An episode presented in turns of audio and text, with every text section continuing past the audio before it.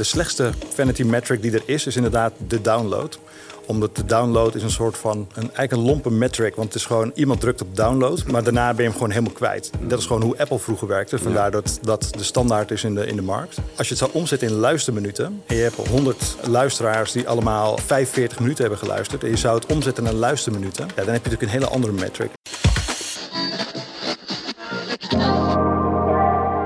Dimitri Stuur van Motion Builders schuift aan tafel met gerenommeerde experten uit het veld van marketing, sales, communicatie en HR. Zoals het hoort. Over de kracht van branded podcasts voor bedrijven. Zoals het hoort. De kracht van branded podcasts voor bedrijven. Als er iemand is die dat in de mot had een paar jaar geleden, dan is het wel mijn volgende gast Nico Oud van Springcast FM uit Nederland. Dag Nico, goedemiddag. Hey Dimitri. Je hebt een heel eind gereden voor dit gesprek, hè? Drieënhalf uur. Ja. Drieënhalf uur. Van waar kom je precies?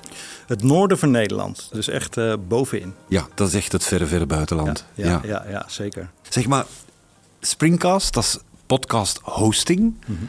Ik kan meteen met een deur in huis vallen. Nico, er waren al zoveel Amerikaanse podcast-hostingbedrijven. Waarom ben je er zelf mee gestart? Nou, het begon eigenlijk met mijn eigen podcast. Ik, uh, ik was een podcast gestart omdat ik was een tijdje business coach. En ik was op zoek naar nou ja, mooie verhalen, maar ook gewoon weer kennis opdoen buiten mijn eigen cirkel. Ja. En ik had mijn podcast geproduceerd. En uh, nou, na aflevering drie, toen merkte ik, oh ja, nu ga ik ze publiceren. En nu heb je uh, ga ik ze uploaden via een mp3'tje naar Spotify. Nou, inmiddels werkt dat wel zo, maar in die tijd uh, hadden ze geen eigen hostingplatform, dus had je een hostingplatform nodig.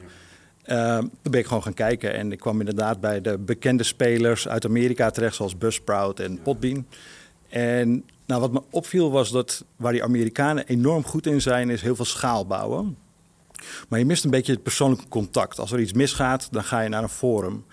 Uh, nou, het is allemaal op schaal gebouwd en niet op service. En ik geloof echt in service. Dus wij hebben ook, nou, ik heb altijd met al mijn bedrijven altijd midden in een community gestaan. Uh, en een van de dingen die me opviel was dat er helemaal geen Europese spelers waren. Er was wel een Franse speler en er was een Duitse. Uh, maar allemaal nog relatief klein en niet nou ja, breed in Europa. Ja, en jij zag een gat in de markt. Nou ja, mijn achtergrond is content. En ik heb ooit een hostingbedrijf gehad. Uh, en ik was als coach uh, was ik op het punt beland van het is heel leuk om uh, mensen te coachen en te helpen met het ondernemen. Maar ik wilde zelf ook weer gaan ondernemen. Dus ja, eigenlijk kwam er zoveel samen in deze opportunity voor mij dat ik dacht, nou ja, weet je, laten wij dan de Nederlandse worden en nu ook steeds meer België, die dat gaan doen, maar wel echt gericht op de zakelijke podcaster. Kijk, en een zakelijke podcaster die heeft, nou ja, die gebruikt andere tools dan uh, een hobbyist. Andere noten natuurlijk. Hè? Ja, zeker, ja, ja, zeker. Doet mij een beetje denken aan het videomarketingverhaal, waarin den beginnen, zeg maar, het lijkt precies 100 jaar geleden, iedereen bezig was met YouTube en een video embedden op je website vanuit YouTube.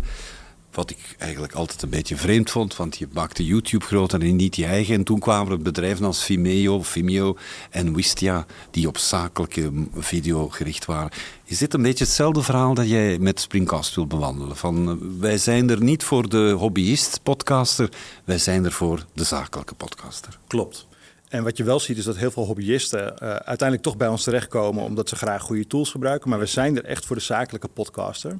En dat kan een ja, een specialist zijn die werkt aan een personal brand. Maar het kan ook een podcast zijn voor een grote corporate die uh, het inzet voor employer branding of branding of noem het maar op. Wat, wat, wat het is een snelle evolutie. Ik denk dat je constant moet bijbenen hè, op technisch vlak met het platform. Nou, wat je vooral merkt is, uh, je had het al heel mooi behandeld in de intro, is dat podcast bestaat al heel lang. Maar als je het hebt over professioneel podcasten, dus het echt inzetten als een communicatiekanaal, dat is allemaal vrij recent. Dus wij zijn echt aan het kijken van oké, okay, wat heeft die markt nodig om betere content te maken? Dus daar proberen wij in ieder geval te innoveren. Ja. Uh, dus dat betekent inderdaad kijken naar kunnen we dingen automatiseren met bijvoorbeeld AI, uh, met behoud van nou ja, tone of voice bijvoorbeeld. Maar ook uh, kunnen we de workflow optimaliseren? Want nou ja, dat is een van de problemen die we nu hebben gesignaleerd. Is het distribueren is niet meer echt het probleem. Maar het creëren, daar zit nog heel veel overhead in als je het hebt over hoeveel tools je moet gebruiken of hoeveel tijd je kwijt bent als je werkt met een team. Nico, is het uh, voor jouw bedrijf, het type bedrijf dat jij behandelt of hanteert of leidt, um, is dat toch wel voortdurend bijbenen met nieuwe technologieën? Want ik kan me ook voorstellen, Podcasting zit echt wel in de lift. Niet alleen in Nederland, in België, wereldwijd, toekoer. Heel veel kapers op de kust misschien. Ja, kijk, ik denk dat onze doelgroep die uh, wil vooral bewezen technologie. Dus wij kunnen een iets luiere timing hebben dan uh, de partijen die echt voorop willen lopen. Mm -hmm. Dus dat betekent dat wij vooral, net als bijvoorbeeld AI, nou, we, we, oriënteren ons daarop. We gaan eerst kijken hoe onze klanten het gebruiken. Ja. Uh, en andere mensen in de markt, voordat we daar echt, of het, dat we het echt gaan toevoegen aan ons product.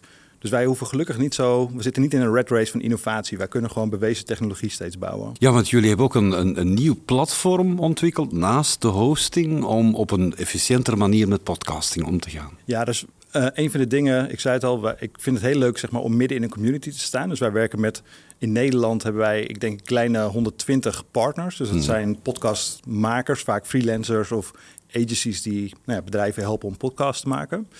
En samen met die partners en de klanten zijn we gaan kijken van oké, dus we hebben hosting en distributie.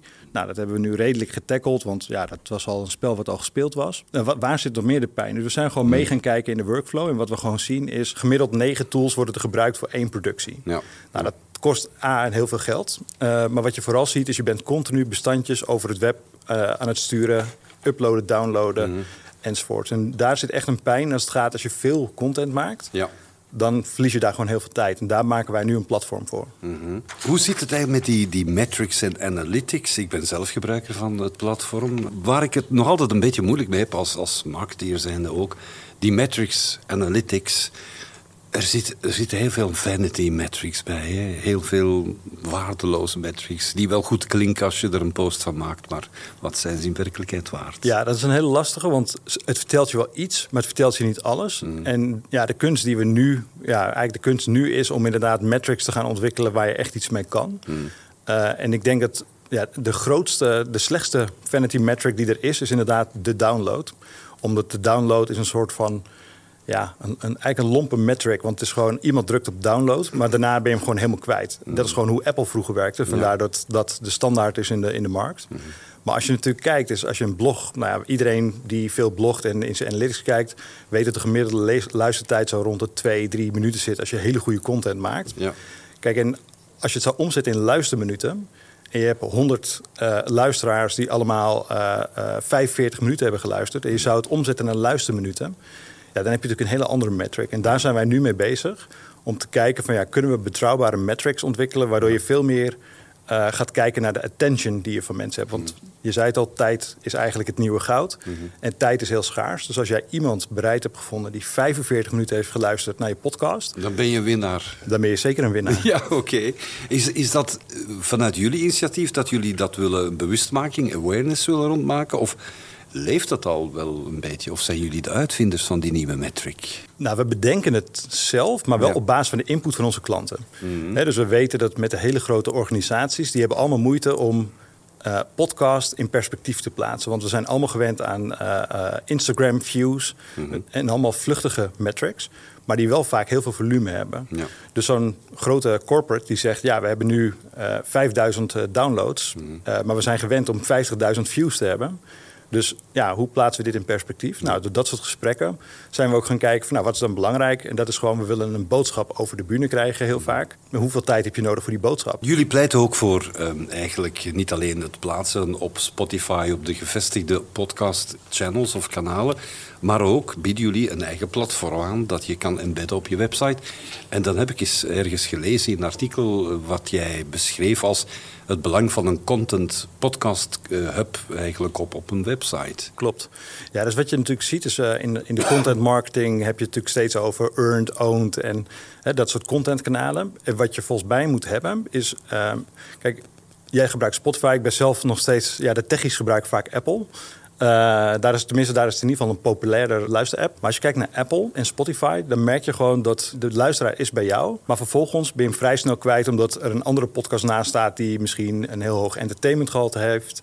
Uh, dus switchen mensen vrij snel. Ja. Kijk, en leid je mensen naar je eigen website, dan kun je veel makkelijker die mensen in je eigen ecosysteem krijgen. Door ze bijvoorbeeld naar je nieuwsbrief te leiden of nou ja, in ieder geval de afleiding weg te nemen van andere podcasts. Heel belangrijk onderdeel van jullie tools en diensten die jullie aanbieden, services, is interne podcasting uh, voor bedrijven die interne communicatie willen bereiken via podcasting. Jullie hebben zelfs een mobile app, een dedicated, handmade, custom-made app.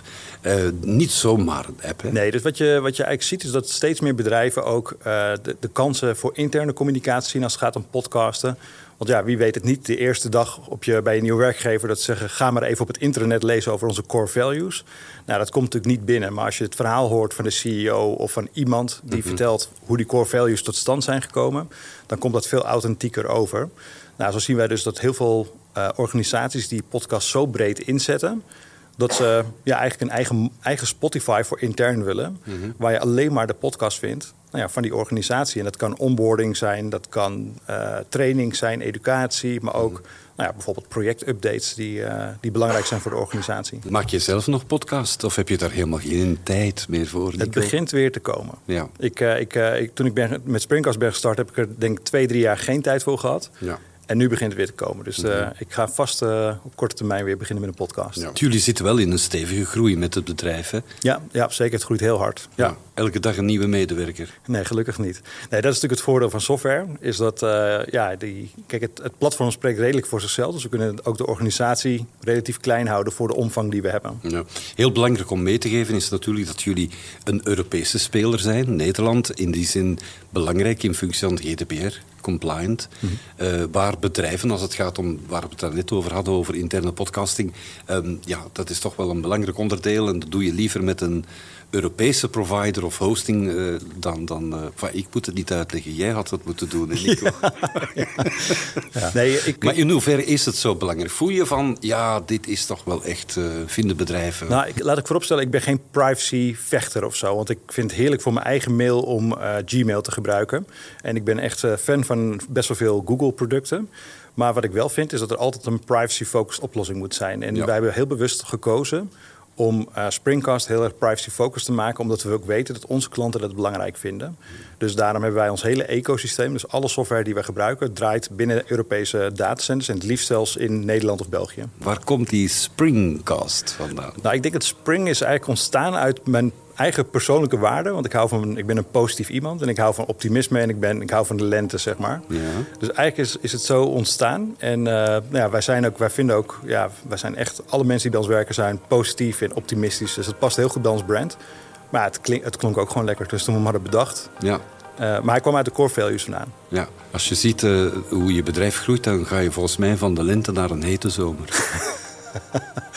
Nou, ik hou van de lente, dus ik hoop dat we daar een tijdje blijven. De omvang mag groot zijn hoor, maar ik hoop dat het eh, klimaat uh, zoals de lente blijft. Okay. Wij produceren en hopen terecht te blijven kunnen komen op jouw platform. Met alle faciliteiten die erbij horen. Nico, hartelijk dank voor je komst. Graag gedaan.